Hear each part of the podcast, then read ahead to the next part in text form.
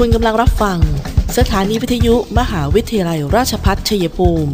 กระจายเสียงในระบบ FM Stereo Multiplex 98 MHz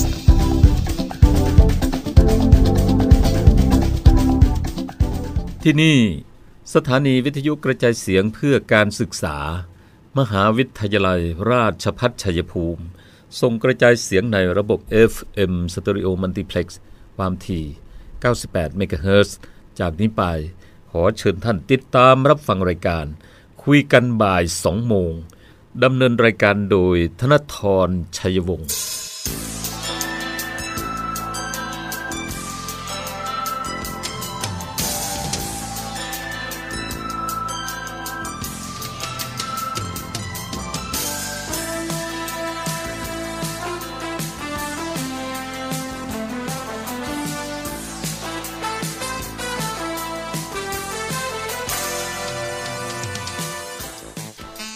สวัสดีค่ะท่านผู้ฟังคะต้อนรับเข้าสู่ช่วงเวลาของรายการคุยกันบ่าย 2 โมงนะคะ วันนี้พบกัน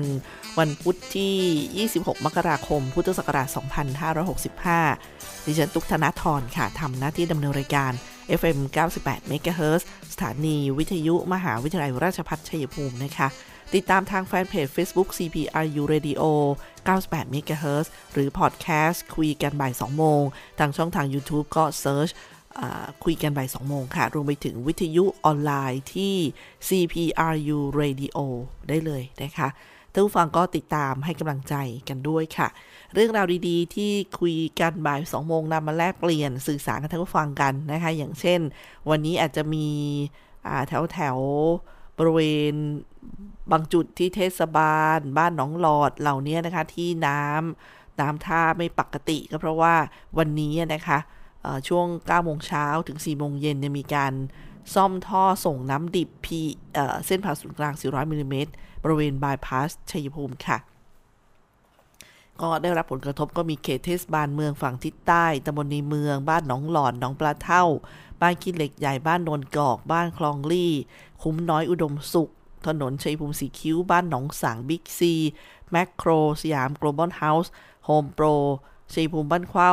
นะคะถนนสายนี้ก็เริ่มตั้งแต่ห้าแยกโนนไฮไป ถึงธนาคารกรุงเทพสาขาถึงบ้านโนนกอก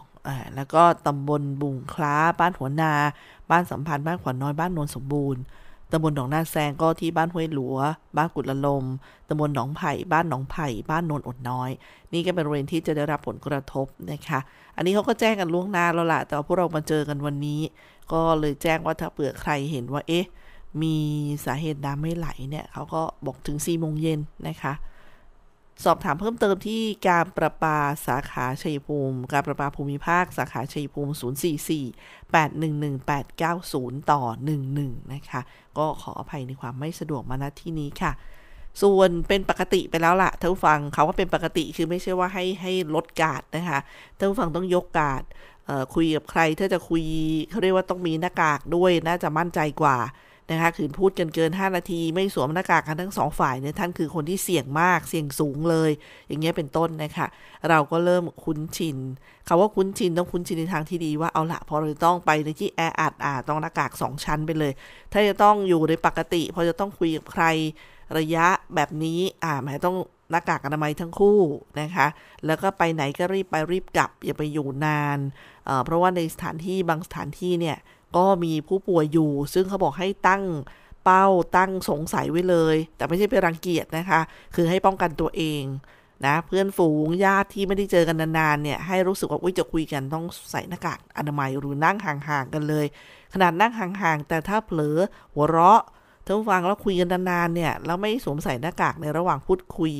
เขาก็ถึงได้บอกนะคะว่าอย่างการดื่มกินด้วยกัน บางทียังต้องแยกสำรับนั่งห่างๆกันดีกว่า นะ อันนี้ก็เป็นเรื่องที่กำลังจะเข้าสู่ประกาศที่เราบอกว่าอะได้ยินแล้วไม่ใช่ตกใจ ไม่ใช่ตระหนกให้ไปตรวจให้ไปประเมินนะคะ ว่าเราอยู่ในกลุ่มเสี่ยงไหมเสี่ยงมาก รีบไปตรวจเสี่ยงน้อย ก็ดูอาการตัวเองนะคะ 14 วันอย่าเพิ่งไปใกล้ใครมาก มีประกาศอยู่หลายฉบับเลยในพื้นที่หนองบัวระเวนะคะ โดยทางสปกอำเภอหนองบัวระเวก็ประกาศมาอยู่ ฉบับแรกนะคะแจ้งเตือนประชาชนที่ไปใช้บริการที่7 e เ e ่ e อในปั๊มปตทโนบรเวในช่วงวันที่ 10-25 มกราคมค่ะ ก็ติดต่อโรงพยาบาลใกล้บ้านเพื่อประเมินความเสี่ยง ตรวจหาเชื้อโควิดนะคะ แล้วก็ที่นะคะมีอีกจุดหนึ่งที่อ้าวข้อมูลที่ฉันหายไปไหนคะเนี่ยต้องขออภัยมานี่เลยนะคะมาฉบับแรก เซเว่นอีเลเว่นไปแล้วนะคะ ก็มีอีกฉบับหนึ่ง แจ้งเตือนประชาชนที่ไปร่วมงานสวดอภิธรรมศพบ้านหนองตานา หมู่ 3 ตำบลโศกประดุกอำเภอหนองบัวเว ในระหว่างเวลา 18นาฬิกาถึง 21นาฬิกาวันที่ 24 มกราคมค่ะ ให้ติดต่อประเมินความเสี่ยงนะคะ แล้วก็แจ้งเตือนผู้ที่ไปใช้บริการธนาคารออมสินสาขาหนองบัวระเว ในช่วง 11นาฬิกาถึง 12นาฬิกาของวันที่ 10ถึง25 มกราคม ก็ติดต่อประเมินความเสี่ยง ส่วนเมื่อสักครู่เซเว่นอีเลเวนไปแล้วนะคะ อันนี้ก็ของของคือจะเป็นพื้นที่หนองบัวระเวแหละ เรียกว่าผู้ที่ป่วยยืนยันเนี่ยมีเดินทางอยู่ในพื้นที่นี้ด้วยนะคะ ก็ขอให้ไปประเมินความเสี่ยงของตัวเองเสีย ทักทายกันก่อนเท่านี้นะคะ เดี๋ยวกลับมาช่วงหน้ามาพูดคุยกันต่อในช่วงที่ 2 ค่ะ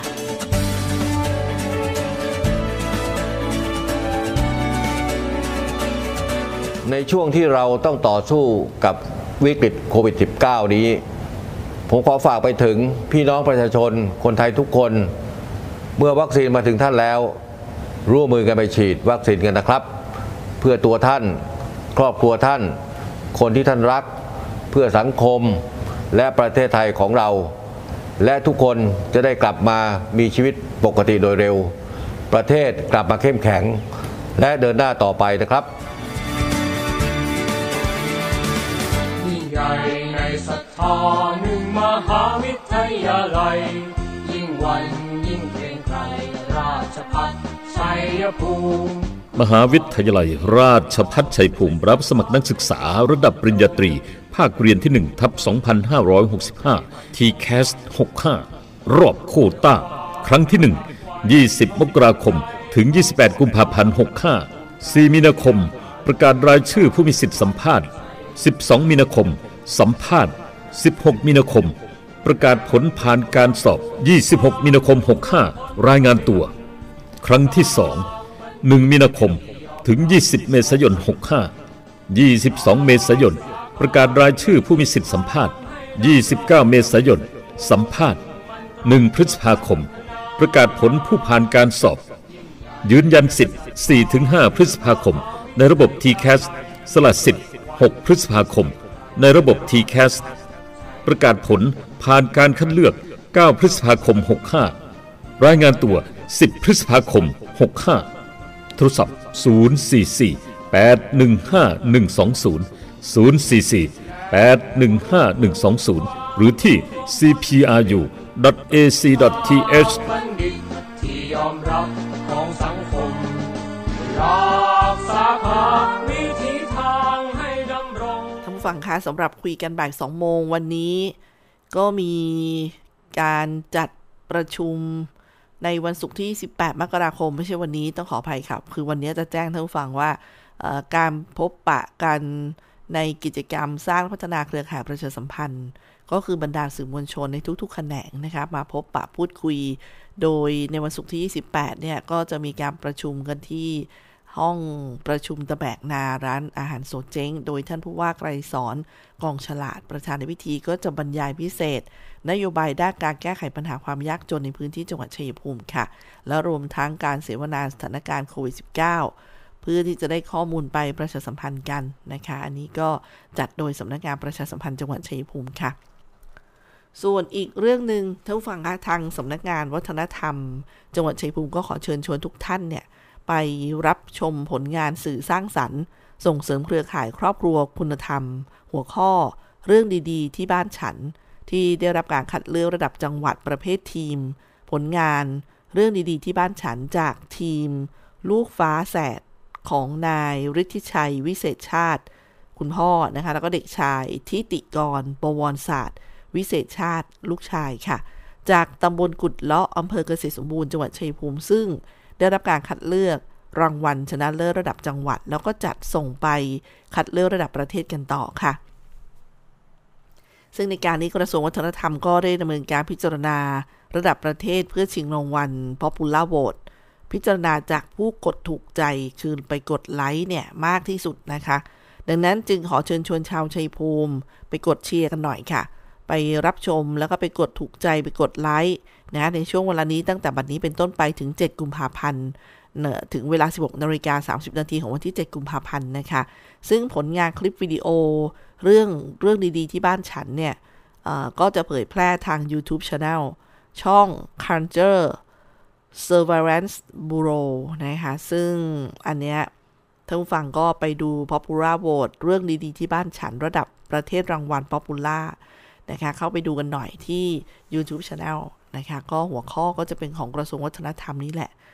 เอ่อ นี่เป็นหนึ่งที่ที่มาขอแรงกันชาวชัยภูมินะไปโหวตกันหน่อย ส่วนทางท่านผู้ฟังมี ในปัจจุบันเนี่ยนะคะจะเห็นว่าบางทีเด็กๆ ในครอบครัวเยาวชนของเราในชุมชนเนี่ยบางทีก็มีปัญหานะท่านฟังคะว่าการเข้าสังคม วิธีการรับมือง่าย ๆ เมื่อเจอคนหมู่มาก เพื่อให้สังคมออนไลน์น่าอยู่กว่าเดิมนะคะเขาก็มีคำแนะนำมา 3 เรื่องด้วยกัน 3ปอปลา3ปอปลาขออภัยค่ะ อปลาเปิดใจนะคะปอแรกเนี่ยเปิดใจตัวเองให้กว้าง แล้วก็เรียนรู้การอยู่ร่วมกันกับผู้อื่น ปอปลาเปลี่ยนแปลง รู้ว่าอันไหนทำได้ ไม่ดีก็ต้องปรับให้มันดีขึ้น หาเพื่อนที่มี positive thinking คือความคิดบวกที่บอกกันนะคะ รับคอมเมนต์ด้านบวก ปอปลาปิดจอ ปิดจอพักสายตาผ่อนคลายด้วยการวางมือถือ หรือว่าเดินออกจากคอมพิวเตอร์ แล้วหันไปทำกิจกรรมอื่น ๆ อย่างเช่นเล่นเซิร์ฟ รับลม ชมวิวที่คุณชอบ หรือฟังเพลงให้อารมณ์ดี หรือโทรหาคนที่คุณไว้ใจในพูดคุยเล่าเรื่องราวให้เขาฟังแล้วค่อยกลับมา เพราะว่าตรงนี้ยังมีสังคมดีๆ ที่รัก และเป็นห่วงอยู่เสมอนะคะ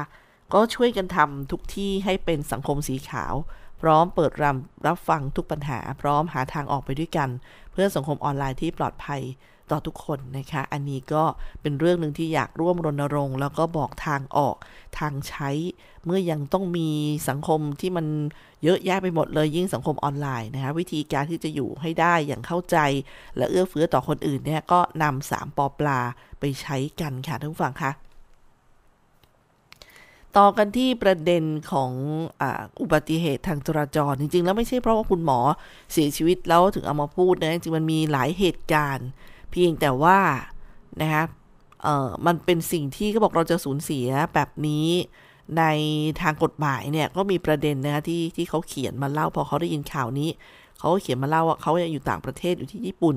เขาบอกเรื่องกฎหมายจราจรเรื่องทางม้าลายเนี่ยโอ้โหมันศักดิ์สิทธิ์มากเลยนะคะ ทีนี้การบังคับใช้กฎหมายเข้มงวดเท่านั้นค่ะที่จะลดการสูญเสียอุบัติเหตุจราจรได้ ซึ่งข่าวที่แพทย์หญิงวราลักษณ์สุภวัตจริยากุลนะคะที่ถูกรถชนเสียชีวิตขณะข้ามทางม้าลายเนี่ยเป็นเรื่องน่าเศร้ามาก ไม่เพียงแต่เป็นความสูญเสียใหญ่หลวงครอบครัวคุณหมอนะคะ สังคมไทยก็ได้สูญเสียคุณหมอ เป็นหมอตา นะจากสู่ที่ที่จะสามารถทำงานตรงนี้ได้อีก 40-50 ปี อันนี้พูดถึงด้านความสามารถที่เราจะเสียทรัพยากรบุคคลของสังคมไปเลยทีเดียวค่ะ เรื่องอุบัติเหตุจราจรเนี่ยเป็นปัญหาใหญ่ที่เรื้อรังมานาน แล้วก็ยังไม่มีสัญญาณว่าปัญหาจะลดลงทุกๆ วันก็จะมีคนเสียชีวิตจากอุบัติเหตุจราจร 30 คนไม่น้อยนะคะ มันไม่ได้ป่วยเป็นเรื่องของการเสียชีวิตเพราะอุบัติเหตุจราจร เมื่อเกือบ 20 ปีมาแล้วนะคะ ก็ปรากฏว่ามีเล่ากันว่าได้มีโอกาสประชุมกับผู้เชี่ยวชาญ ท่านบอกว่าด้านอุบัติเหตุจราจรอังกฤษว่าเขาในแก้ปัญหายังไงสำหรับที่ประเทศอังกฤษ โดยได้รับคำตอบว่าก่อนปีคริสต์ศักราช 1960 เนี่ยเขาเน้นรณรงค์เมาดื่มไม่ขับ แต่ก็ไม่ได้ทำให้อุบัติเหตุลดลงเท่าไหร่ หลังจากนั้นเขาก็หันมาบังคับใช้กฎหมายจริงจัง อุบัติเหตุก็จึงลดลง แล้วก็ไม่ต้องรณรงค์ คือจับคนไม่ปฏิบัติตามกฎหมายเท่านั้น อันนี้เขามาแลกเปลี่ยนนะคะ เมื่อ 50 ปีก่อนการเสียชีวิตจากอุบัติเหตุจราจรเป็นปัญหาใหญ่ของแคนาดา มาสักครู่นี้ที่อังกฤษนะคะ ที่แคนาดาเขาก็วิเคราะห์กันว่าการเสียชีวิตจากอุบัติเหตุจราจร 75%เนี่ยมาจากพฤติกรรมของคนขับรถ 20%มาจากสภาพถนนและรถ 5%เท่านั้น ที่มาจากการมีอยู่ของการบริการการแพทย์ฉุกเฉินวิกฤต นำไปสู่การออกนโยบายและกฎหมายเพื่อกำกับพฤติกรรมของคนขับ โดยที่ท่านก็บอกว่าท่านท่านผู้เขียนบทความเนี่ยบอกว่ารับรู้อยู่ห่างๆว่า การแก้ปัญหาอุบัติเหตุจราจรเนี่ยมีงานอยู่ 5 ด้าน ที่ต้องทำก็คือ 1. การรณรงค์ให้ความรู้ 2. การบังคับใช้กฎหมายการจัดการสภาพถนนและยานพาหนะ การให้บริการแพทย์ฉุกเฉิน และการติดตามประเมินผล โดยที่อังกฤษ ออสเตรเลีย ญี่ปุ่น เขาเน้นบังคับใช้กฎหมายจนลดความสูญเสียจากอุบัติเหตุจราจรลงได้ แต่การบังคับใช้กฎหมายเนี่ยเป็นจุดอ่อนที่สุดของการแก้ปัญหาอุบัติเหตุจราจรของประเทศไทย ถ้าเราไม่ให้ความสำคัญกับเรื่องนี้อย่างจริงจังยากที่เราจะลดอุบัติเหตุจราจรลงได้ ซึ่งเหตุการณ์ของคุณหมอกระต่ายเนี่ยก็ขอนำไปสู่การยกเครื่อง การบังคับใช้กฎหมายจราจรทั้งระบบ หากสังคมไทยหวังจะลดความสูญเสียจากอุบัติเหตุจราจร แล้วก็หวังว่าการเสียชีวิตของคุณหมอกระต่าย ที่กระตุกสังคมถึงความสูญเสีย จากอุบัติเหตุจราจร จะเป็นไม่จะไม่เป็นเพียงกระแสไฟไหม้ฟาง แล้วคนไทยก็เสียชีวิตจากอุบัติเหตุจราจรต่อไปตามปกตินะคะ ท่านที่เขียนบทความนี้คือท่านศาสตราจารย์นายแพทย์ประกิตวาทีสาสาธกิจนะคะท่านเป็นอดีตคณะบดีคณะแพทยศาสตร์ โรงพยาบาลรามาธิบดีค่ะท่านผู้ฟัง ท่านเขียนบทความนี้ไว้เมื่อวันที่ 24 มกราคมที่ผ่านมานี้เอง เดี๋ยวช่วงหน้านะคะจะมีประเด็นที่คนใช้รถใช้ถนนที่เคยอยู่เมืองไทย แล้วก็มีเหตุต้องไปญี่ปุ่นเนี่ยเข้ามาแลกเปลี่ยนกับบรรยากาศแล้วก็กฎหมาย ปัญหาการจราจรที่ญี่ปุ่นเนี่ยมาแลกเปลี่ยนกันท่านผู้ฟังนะคะถือเป็นการเมื่อมีประเด็นขึ้นมา ไม่อยากให้เป็นไฟไหม้ฟางก็เหมือนกับมาชวนคิดชวนคุย เพื่อที่ใครที่มีความรับผิดชอบส่วนไหนก็ไปช่วยกันทำ แล้วก็เคารพกฎกติกากฎหมายกันให้มากขึ้นนะคะ พักกันสักครู่ค่ะ มหาวิทยาลัยราชภัฏชัยภูมิ เปิดรับสมัครนักศึกษาหลักสูตร วิศวกรรมศาสตร์ สาขาวิชาวิศวกรรมการผลิต โดยมุ่งเน้น ในการเพิ่มทักษะความรู้ด้านวิศวกรรมศาสตร์ ให้กับนักศึกษา ในระดับวิชาชีพชั้นสูง ทางด้านวิศวกรรมศาสตร์ขยายโอกาสทางการศึกษา ด้านวิศวกรรมศาสตร์ ให้กับเยาวชนในท้องถิ่น และพื้นที่ใกล้เคียง เพิ่มศักยภาพแก่ประชาชนในท้องถิ่น ให้ดำรงชีพ โดยพึ่งพาตนเอง พร้อมทั้งเสริมสร้างสมรรถนะในวิชาชีพอย่างเป็นรูปธรรม สอบถามโทร 085 102 0491 087 456 9889 และ 082 453 3052 หรือที่เว็บไซต์ cpru.ac.th มิติใหม่แห่งการศึกษา มหาวิทยาลัยราชภัฏชัยภูมิ มุ่งสร้างบัณฑิตคุณภาพ จากอุตสาหกรรมภูมิภาค สู่อุตสาหกรรมอาเซียน และส่งเสริมการพัฒนาท้องถิ่นข่าวดีเรียนปริญญาตรีที่คณะบริหารธุรกิจ มหาวิทยาลัยราชภัฏชัยภูมิ หลักสูตรบริหารธุรกิจบัณฑิต สาขาวิชาบริหารธุรกิจ วิชาเอกการจัดการ วิชาเอกธุรกิจดิจิทัล วิชาเอกการเงิน และสาขาวิชาการท่องเที่ยวและบริการ เรียนทฤษฎีแค่ 3 ปี จากนั้นไปฝึกสหกิจศึกษาณสถานประกอบการ หรือหน่วยงานจริงอีก 1 ปีทำให้มีโอกาสที่จะได้งานเร็วขึ้น งานดีเงินดี และอยากมีธุรกิจเป็นของตนเอง ต้องเรียนบริหารธุรกิจ ว่าแต่สมัครเรียนกันหรือยัง ตอนนี้เปิดรอบโควตา TCAS 65 แล้วนะ เพิ่มเติมโทร 081 544 7644 เลือกเรียนบริหารธุรกิจ เลือก CPBS CPRU ค่ะท่านผู้ฟังคะมาต่อเนื่องกันกับประเด็นที่เราเสียบุคลากรสำคัญทางด้านการแพทย์ ไปเกี่ยวกับอุบัติเหตุบนถนน การจราจรนะคะข้ามทางม้าลายก็ถึงแก่ชีวิตกันเลยทีเดียวนะคะ ซึ่งอันนี้จริงๆ ไม่ใช่เป็นครั้งแรกค่ะท่านผู้ฟังเพียงแต่ว่า เอ๊ะเราเราจะให้มันเป็นอย่างนี้ไปเรื่อยๆ ได้อย่างไร นะคะก็ลองมาดูประเด็นนี้ค่ะท่านผู้ฟังมีการเล่าถึงที่ประเทศญี่ปุ่นโดยโดยคนที่เล่าเนี่ยก็คือคนที่ย้ายไปที่นู่นนะคะก็เล่าว่าตั้งแต่ที่ย้ายไปอยู่ญี่ปุ่นเนี่ยเธอบอกว่ามีความปลอดภัยในการข้ามถนนมากๆ คือพอได้ยินข่าวของหมอกระต่ายนะเธอก็เลยอดไม่ได้ที่จะต้องเขียนอะไรสักอย่างเข้ามาแลกเปลี่ยนในในบรรยากาศแบบนี้ เธอบอกว่าย้ายไปเนี่ยที่ญี่ปุ่นเนี่ยเรื่องของการข้ามถนนเนี่ยรู้สึก มีความปลอดภัยมาก เออไม่มีเลยตอนที่อยู่ไทยเขาบอกมันหาไม่ได้ที่ไทย เออคือประเทศไทยต้องลุ้นเลยประมาณนี้ค่ะ ทางม้าลายที่ญี่ปุ่นเส้นชัดมองเห็นแม้เวลาตอนกลางคืน บางทีจะมีกากเพชรวิบวับอีกต่างหากซอยเล็กๆ ในหลืบในรูบางทีเล็กมากถึงขนาดก้าวไม่กี่ก้าวก็ยังมีทางม้าลาย มีสัญญาณไฟจราจรชัดเจนตามถนนใหญ่ ๆ บางทีก็จะมีจุด หรือว่านาฬิกาทรายนับถอยหลัง มีเสียงสำหรับคนพิการทางสายตา ทั้งหมดนี้เพราะว่าเขาให้ความสำคัญกับคนที่เดินข้ามถนน ความปลอดภัยต้องมาก่อนนะครับเธอบอกว่าวินัยด้านการจราจรของคนขับเนี่ย เวลาไฟข้ามทางม้าลายสีเขียว จะมีรถที่เลี้ยวมา คือฝั่งเขาก็ไฟเขียวเช่นกัน ทุกคนก็จะหยุดรอให้คนที่ข้ามทางม้าลายไปก่อน คือทั้งที่เขาสามารถไป เขียวของเขาเหมือนกันทุกฟังแต่เขาต้องเคารพว่าไอ้ทางม้าลายเนี่ยกำลังมีคนข้ามอยู่นะคะแต่ว่าเขาบอกว่าต้องหยุดรอให้ข้าม ไม่ต้องรีบวิ่งเลย จะเดินช้าขนาดไหนเขาก็ต้องรอ เพราะเป็นสิทธิ์ของคนข้ามทางม้าลาย ที่คนขับต้องให้ไปก่อน บางทีถ้าเป็นซอยเล็ก ๆ ไม่มีไฟจราจร สิทธิ์ก็ยังเป็นของคนข้ามทางม้าลายค่ะ รถต้องให้เราไปก่อน แบบรถต้องหยุดให้ให้ข้ามนะคะซึ่งซึ่งอันนี้เขาบอกว่าคนไทยที่อยู่ที่นั่นก็เล่าว่ายังยังบอกว่าคนไทยบอกตรงๆว่ากลัว เพราะว่าคืออยู่เมืองไทยมาต้องระแวงอะไรอย่างเงี้ยนะคะฉะนั้นพอเวลาข้ามก็จะแบบให้รถไปก่อนเรารอได้ ซึ่งส่วนมาก 90%ก็ที่เจอก็จะหยุดให้เราไปก่อน อีก 10%คือเขาเห็นแล้วว่าเรารอ ก็จะหันมายกมือขอบคุณขอโทษแล้วก็ไป อันนี้บรรยากาศที่ญี่ปุ่นนะคะยิ่งในเมืองใหญ่ๆ วันเสาร์อาทิตย์ที่มีคนข้ามเยอะๆ ก็จะมีอาสาสมัครสารวัตรอะไรอย่างเงี้ยนะคะที่ช่วยกันดูแล พอเห็นผู้สูงวัยมาก็จะยืนกลางแขนกั้นไม่ให้รถ ที่จะเลี้ยวมาเนี่ยเข้าไปใกล้ทางม้าลาย ที่คนกำลังข้ามด้วยนะ คือถือว่าเขาพัฒนามากๆ แล้วให้สิทธิ์ของคนข้าม พอเธอผู้ที่เขียนข้อความบทความนี้มาแลกเปลี่ยนเล่าคือเล่านะคะไม่บทความหรอก พอเธอเจอข่าวคุณหมอที่กำลังข้ามถนนโดนชนเสียชีวิตเนี่ย เลยบอกว่าเศร้ามาก เศร้ายิ่งกว่าเมื่อเจอกับกฎหมายแบบไทยที่ปรับ 1,000 บาทนะคะก็บอกว่ารู้สึกหดหู่กี่คนแล้วที่ต้องมาเสียชีวิตกับการข้ามถนนบนทางม้าลาย ทั้งที่เป็นพื้นที่ที่ให้เราเนี่ยเดินข้ามถนนได้อย่างปลอดภัยแท้ๆเลยนะคะ ไม่งั้นจะมีทางม้าลายไว้ทำไม คือคือไม่ต้องเหมือนญี่ปุ่นก็ได้ เธอวงเล็บไว้นะคะ แต่ควรมีการแก้กฎหมายกันได้แล้ว อะ นี่ก็เป็นอีกหนึ่งเสียงที่ดิฉันถือโอกาสเอามาสะท้อนนะคะ เพราะว่ามันมันเข้ากับเรื่องราวที่เราควรจะตระหนัก แล้วก็รณรงค์กันอย่างจริงจังนะเรียกสำนึกแล้วก็กฎหมายออกมาใช้กันอย่างจริงจังค่ะ ให้เรามาระวังกันให้มากท่านผู้ฟังคะสำหรับตรงนี้ที่ท่านนายแพทย์อัมพลจินดาวัฒนะ สมาชิกวุฒิสภา ท่านเป็นกรรมธิการพัฒนาสังคม ท่านพูดไว้เมื่อ 24 มกราคม ท่านบอกว่า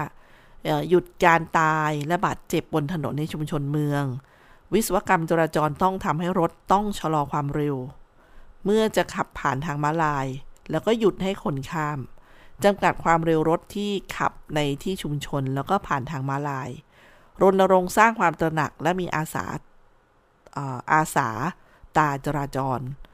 ส่งเสริมและกวดขันวินัยจราจรอย่างจริงจัง บังคับใช้กฎหมายอย่างเข้มงวด อย่าให้ต้องสูญเสียอีกรายแล้วรายเล่านะคะนี่เป็นคำพูดของท่านสมาชิกวิสภา นายแพทย์อัมพลจินดาวัฒนะก็เป็นเรื่องที่ดิฉันเชื่อว่านะครับเป็นเรื่องที่เราควรจะร่วมตระหนักรู้ แล้วก็ช่วยกันปฏิบัตินะครับเพื่อลดความสูญเสียทางอุบัติเหตุจราจรแบบนี้ท่านผู้ฟังคะช่วงเวลาของ คุยกันบ่ายสองโมงก็มีเรื่องของมาตรการเฝ้าระวังที่ช่วงนี้เข้มขึ้นเนี่ย จริง ๆ มันก็ล้อคล้าย ๆ กับที่เราเคยเข้มมาช่วงก่อนๆท่านผู้ฟังถ้าจะอ่านให้ฟังนี่ก็ก็เยอะเลยเหมือนกันนะ แต่ว่าเเดี๋ยวจะมาสรุปให้ฟังคร่าว ๆนะคะ โดยเดี๋ยวก่อนจะไปอ่านเนี่ยให้ให้อยู่ในหมวดเดียวกันนะคะเดี๋ยวจะเป็นช่วงช่วงหน้าส่งท้ายงั้นช่วงนี้เราว่ากันข่าวอื่น ๆ ให้ท่านฟังได้รับทราบก่อนนะคะ ก็มีทั้งงานบุญงานวัดก็มีบอกบุญกันด้วยนะคะ โดยที่มีวัดบึงแวงท่านผู้ฟังคะที่บอกบุญเดี๋ยวสักครู่หนึ่งนะคะะวัดบึงแวงบ้านหนองแวงตำบลนาฝายค่ะ บอกบุญกัลยาณมิตร คณะญาติธรรมสายบุญทุกท่าน ลูกหลานพ่อแม่ครูอาจารย์หลวงพ่อสายทองเตชะธรรมโมวัดป่าห้วยกลุ่ม ท่านเมตตาเป็นประธานอุปถัมภ์รับพระป่าสมทบทุนจัดสร้างอุโบสถวัดบึงแวง นะคะในวันเสาร์ที่ 5 มีนาคมนี้ โดยพระอุโบสถวัดบึงแวงบ้านหนองแวงเนี่ยก่อสร้างตั้งแต่ปี 2558 จนถึงปัจจุบันย่างเขา 7 ปีกว่า ที่ยังสร้างไม่เสร็จสมบูรณ์ด้วยค่ะปัจจัยในการก่อสร้าง ท่านเจ้าวาดรูปปัจจุบันพระพิสุทธิศักดิ์อธิปัญโยนะคะจึงมีความประสงค์อยากจะสร้างให้เสร็จเพื่อทำศาสนกิจของสงฆ์แล้วก็ได้ใช้ในพิธีการต่างๆ ของทางศาสนา รวมทั้งให้ญาติโยมศิยานุสิทธิ์ได้เข้ากราบสักการะ องค์พระประธานด้วย การก่อสร้างนะคะรวมสร้างจนเสร็จสมบูรณ์เนี่ยต้องใช้งบประมาณอยู่ที่ 3 ล้านบาท อันนี้คือช่างประเมินไว้เบื้องต้น ทั้งพระโบสถและกำแพงแก้ว ในส่วนของเงินส่วนกลางของวัดมีอยู่ที่ 7 3 0 0 0 0 ทุนเดิมในการก่อสร้างนะคะ ก็ยังขาดปัจจัยอยู่ 2 ล้านกว่าบาทในการก่อสร้างให้เสร็จสมบูรณ์ หลวงพี่เจ้าอาวาสจึงได้เดินทางไปกราบนิมนต์ขอเมตตาบารมีจาก องค์หลวงพ่อสายทองเตชะธรรมโมค่ะ ท่านมาเป็นประธานอุปถัมภ์พระป่าสมทบทุนสร้างอุโบสถครั้งนี้ ซึ่งก็ได้ได้ให้ความเมตตานะคะ ก็ได้ดำเนินการก็สามารถบอกบุญกันมาค่ะว่าไปตามกำลังศรัทธาเพื่อให้บุญใหญ่นี้สำเร็จนะคะ ก็มีบัญชีธนาคารกรุงไทย บัญชีวัดบึงแวงบ้านหนองแวง โดยหมายเลขบัญชี 45140 ซึ่งบัญชีวัดนี้ขออนุญาตหลวงพ่อเปิดแล้วนะคะ เพื่อสะดวกในร่วมในการร่วมทำบุญ ขออนุโมทนาบุญกับทุกท่านด้วย อันนี้ก็เป็นเรื่องการบอกบุญนะคะ ส่วนกรณีบัตรสวัสดิการแห่งรัฐ อันนี้น่าดีใจเพิ่มเงิน 200 บาท นาน 3 เดือนเริ่ม 1 กุมภาพันธ์นี้อะอันนี้ก็เป็นอีกหนึ่งเรื่องค่ะ แล้วก็รวมไปถึงเฟส4ของโครงการคนละครึ่งนะคะก็มี โครงการคนละครึ่งระยะที่ 4 เนี่ย เป็นระยะเวลา 3 เดือน 1 กุมภาพันธ์นะคะไปถึงเอาอันนี้เดี๋ยวนะคะสักครู่หนึ่งเฟส4คนละพันสองบาท กดยืนยันสิทธิ์1กุมภาพันธ์นี้นะคะ แล้วก็รายใหม่ก็ลงทะเบียนรายใหม่ก็ 10 กุมภาพันธ์นะคะท่านผู้ฟังจนกว่าจะครบ 1 ล้านสิทธิ์อะโดยที่อย่างผู้ที่เป็นผู้ใช้เดิมอยู่แล้วเนี่ย1กุมภาพันธ์ก็กดรับสิทธิ์เราก็ใช้ได้เลยนะฮะไปถึง30 เมษายนนะคะท่านผู้ฟังอันนี้ก็เป็นเรื่องของโครงการคนละครึ่ง ส่วนจังหวัดชัยภูมิก็มีการรวมใจสร้างบ้านใหม่ เติมความสุขยั่งยืนให้ผู้สูงอายุ และขาดโอกาสที่อำเภอแก้งคราะห์ค่ะ ซึ่งผู้สูงอายุขาดโอกาสรายได้น้อย ได้รับความช่วยเหลือด้านที่อยู่อาศัยอาชีพ และการรักษาพยาบาลของอำเภอแก้งคราะห์ก็คือครอบครัวของคุณตา ฉลวย สิมมาแก้ว บ้านเลขที่ 44 หมู่ 17 บ้านนาแกท่าขอท่าขอนยุง ตำบลนาหนองทุ่มอำเภอแก้งครอจังหวัดชัยภูมินะซึ่งท่านป่วยเป็นแผลเรื้อรังบริเวณหลังเท้า อยู่กับลูกชาย เรียนจบป .6 เป็นเด็กขาดโอกาสไม่ได้เรียนต่อนะคะก็ได้มีการระดมกำลังเข้าช่วยเหลือค่ะ เพื่อเพิ่มคุณภาพชีวิตที่ดีขึ้นให้ท่าน แล้วก็มีพิธีมอบบ้านหลังใหม่ที่ชาวบ้านและภาคส่วนต่างๆ ช่วยกันต่อเติม ปรับปรุงให้แข็งแรง ในชื่อบ้านแก้งคราะห์รวมใจนะคะ โดยมีท่านผู้ว่าไกรสองกองฉลาดค่ะเป็นประธานมอบเมื่อวันที่ 24 ที่ผ่านมา ซึ่งบ้านหลังนี้เนี่ย ก็มีนางสาวสุกัญญา กุลสุวรรณในอำเภอแก้งคราะห์ค่ะ ร่วมกับทีมปฏิบัติการตำบล ทีมช่างจากเทศบาลตำบลนาหนองทุ่ม ทีมช่างในหมู่บ้านกำนันผู้ใหญ่บ้านตำบลนาหนองทุ่มกำลังอสออำเภอแก้งคราะห์ก็โอ้โหประสานความร่วมมือทุกภาคส่วน จากการบริจาคเงินวัสดุสิ่งของ แล้วก็ช่วยกันซ่อมแซมนะคะ นี่ก็ถือเป็นพลังที่ดีมากๆของชุมชนและสังคมค่ะท่านผู้ฟังคะเดี๋ยวเป็นพักกันช่วงหน้าช่วงหน้าเรามาทบทวนเรื่องคำสั่งของจังหวัดชัยภูมิกันด้วยกันนะคะ ว่ามีข้อปฏิบัติอย่างไรในช่วงนี้ พักสักครู่ค่ะ เปิดรับสมัครแล้ว โรงเรียนสาธิตมหาวิทยาลัยราชพัฒชัยภูมิแผนกประถมศึกษา รับป .1 อายุ 5 ปี 6 เดือนขึ้นไป รับป .2 อายุ 6 ปี 6 เดือนขึ้นไป และจบการศึกษาระดับป .1 แล้ว จัดการเรียนการสอนด้วยระบบการเรียน 3 ภาษา ภาษาอังกฤษ ภาษาไทย ภาษาจีน เรียนภาษาอังกฤษกับครูชาวต่างชาติเจ้าของภาษา ใช้ภาษาอังกฤษเป็นสื่อการสอนทุกรายวิชา ยกเว้นภาษาไทย และสังคมศึกษา ระบบพี่เลี้ยงหนึ่งต่อหนึ่งเรียนกีฬากอล์ฟ ติดต่อสอบถามได้ที่โรงเรียนสาธิตมหาวิทยาลัยราชพัฒชัยภูมิ แผนกประถมศึกษา โทรศัพท์ 093 561 1465 086 4641 และ 081 360 0062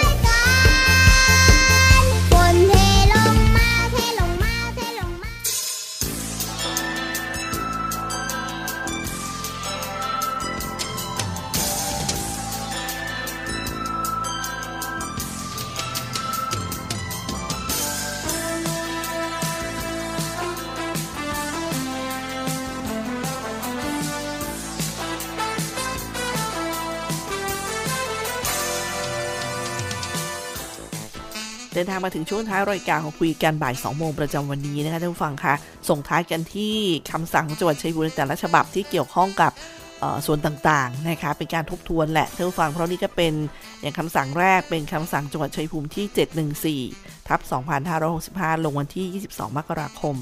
กับมาตรการเดินทางเข้าพื้นที่จังหวัดชัยภูมิค่ะ ก็คือนะคะให้งดหรือว่าชะลอหลีกเลี่ยงการเดินทางข้ามจังหวัด ผู้ที่เดินทางเข้ามาพื้นที่จังหวัดชัยภูมิทุกคนต้องตรวจหาเชื้อแบบ RT-PCR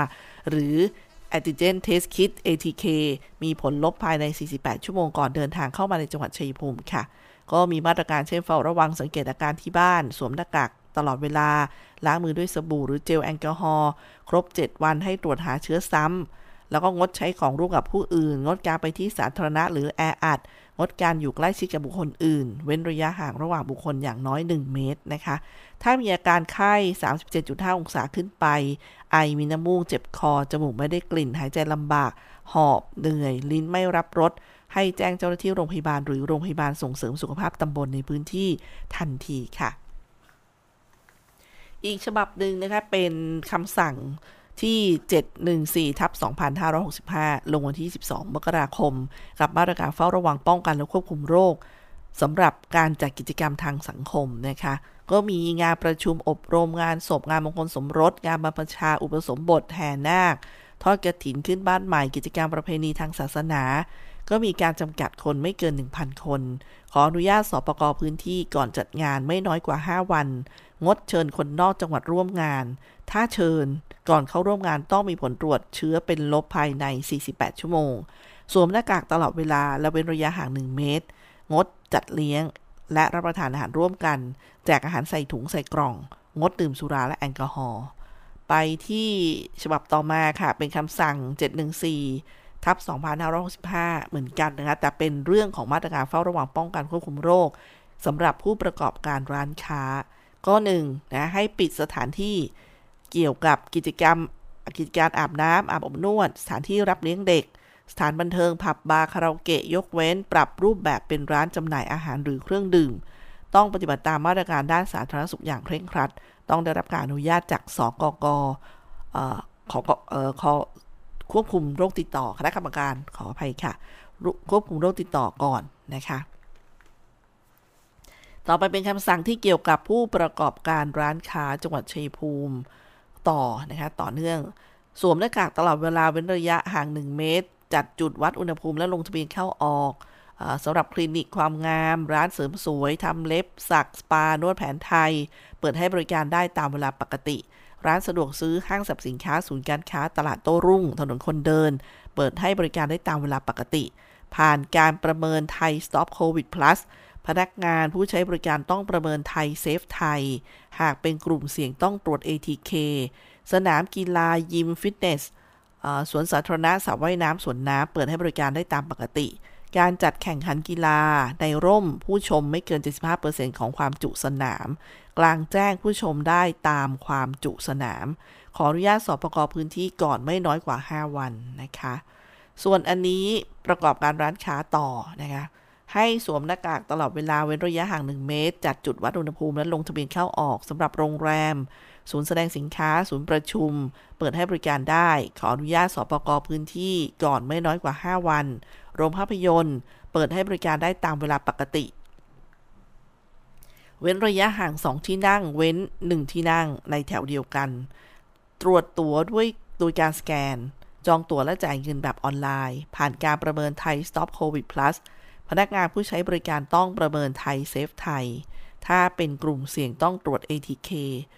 ร้านเกม ร้านอินเทอร์เน็ต เปิดให้บริการได้ตามเวลาปกติ เว้นระยะห่างทุกหนึ่งที่นั่งหรือ 1 เมตร ลงทะเบียนจองคิว ลดระยะเวลาเข้าใช้บริการ ผ่านการประเมินไทย Stop COVID Plus พนักงานผู้ใช้บริการต้องประเมินไทยเซฟไทย แล้วก็มาต่อที่ร้านจำหน่ายอาหารและเครื่องดื่มนะคะมาตรการ เฉพาะร้านที่มีพื้นที่เปิด และอากาศระบายถ่ายเทได้ดี สามารถเปิดให้บริการได้ตามปกติ ปฏิบัติตามมาตรการ COVID Free Setting สำหรับสถานประกอบการ ผ่านการประเมิน SHA Plus หรือ Thai Stop COVID 2 Plus พนักงานใช้บริการต้องประเมินไทยเซฟไทย หากเป็นกลุ่มเสี่ยงต้องตรวจ ATK ก่อน ทางเข้าออกชัดเจน มีจุดวัดอุณหภูมิและลงทะเบียน พนักงานผู้สัมผัสอาหารผู้ประกอบอาหารสวมแมสตลอดเวลา ผู้ซื้อผู้บริโภคผู้ใช้บริการสวมแมสตลอดเวลายกเว้นขณะรับประทานอาหาร เว้นระยะห่าง 1 เมตร เว้นที่นั่ง เว้นโต๊ะ เว้นเข้าคิว เว้นชำระเงิน อันนี้คือ 1 เมตรนะคะ ห้องปรับอากาศจำกัดคนไม่เกิน 50%ของที่นั่ง พื้นที่เปิดจำกัดคนไม่เกิน 75%ของที่นั่ง ห้ามจัดกิจกรรมที่ทำให้เกิดการรวมกลุ่มผู้ใช้บริการ การแสดงดนตรีจำกัดนักดนตรีนักแสดงไม่เกิน 5 คน นักดนตรีนักแสดงสวมหน้ากากตลอดเวลายกเว้นร้องเพลงหรือเครื่องเป่า มีฉากกั้นระหว่างนักดนตรีนักแสดงกับผู้ชม ห้ามสัมผัสกันระหว่างนักดนตรีนักแสดงกับผู้ชม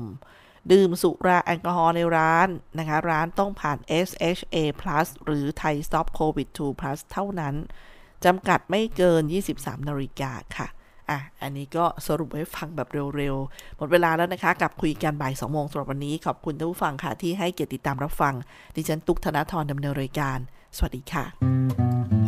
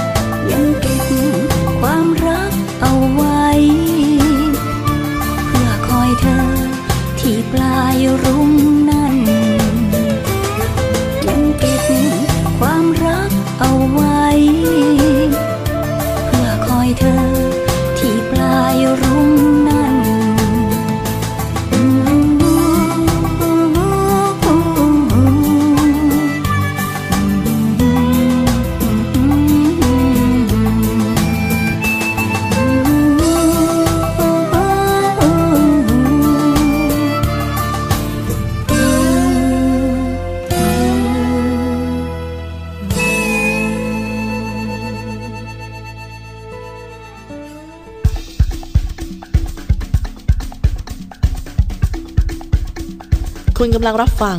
สถานีวิทยุมหาวิทยาลัยราชพัฒชัยภูมิ กระจายสินระบบ FM Stereo Multiplex 98 MHz